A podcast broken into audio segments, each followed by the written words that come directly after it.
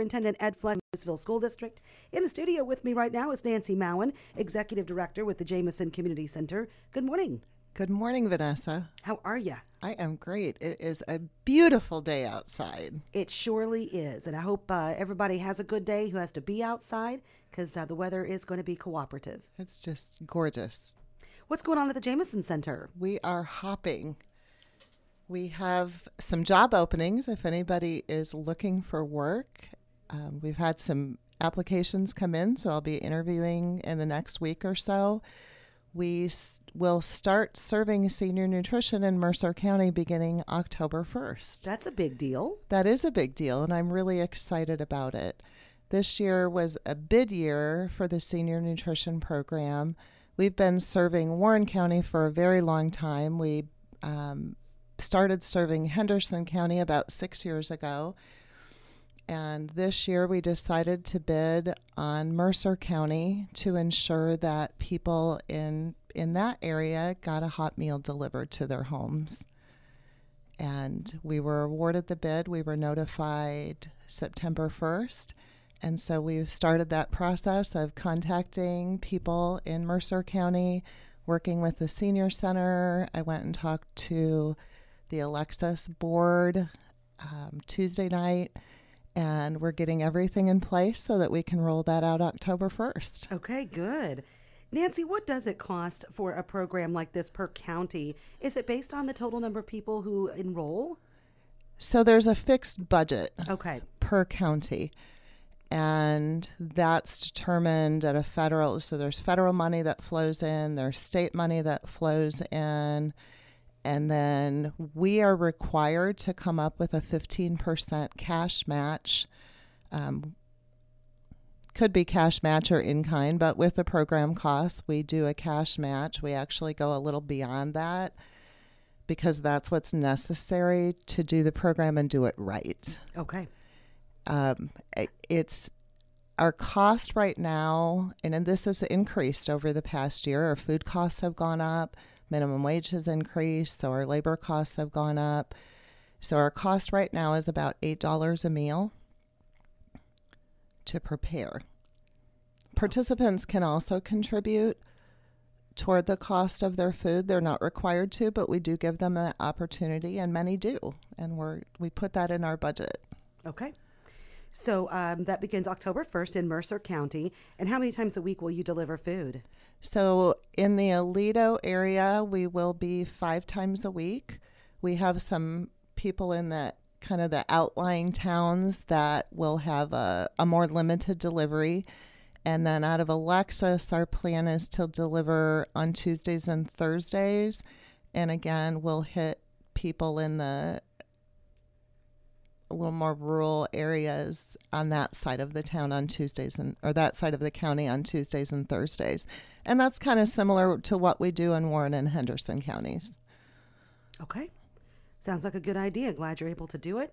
And for folks who are interested, they can call you at 734. 4251.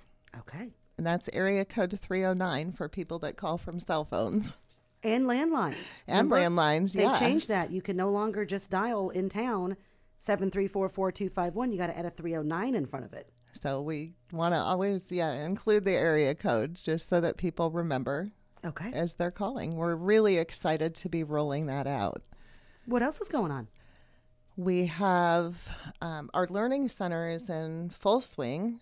All of our positions are full, and um, I don't know if Ed's going to talk about it when he comes on in a few minutes, but we will be doing um, an expansion of that program through some grant funding, and that's really exciting.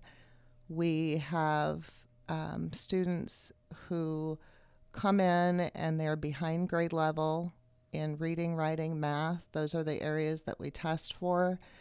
And our program is designed to go back and kind of reteach fundamentals. So we work in those core areas, and it's been really successful. So when we work in those core areas and get the kids up to standards for their grade level, then they're able to do well in their other subjects. Okay. It's good to know. and it's that's it's a really exciting program. I love going in there. We've been making our students who came over this summer. We kind of went. We were, we did a little bit of a staggered format where we didn't do our four day a week. We were doing two days a week in larger blocks.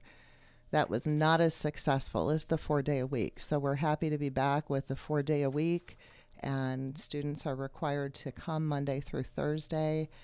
And we are seeing great progress from those students. Okay, wonderful. It's a nice a nice thing. Our pantry hours are 10 to 2 Monday through Thursday. We now have, in addition to food, obviously, we have um, hygiene items. So and diapers. So we do that in partnership with Loving Bottoms Diaper Bank and the Community Hygiene Pantry.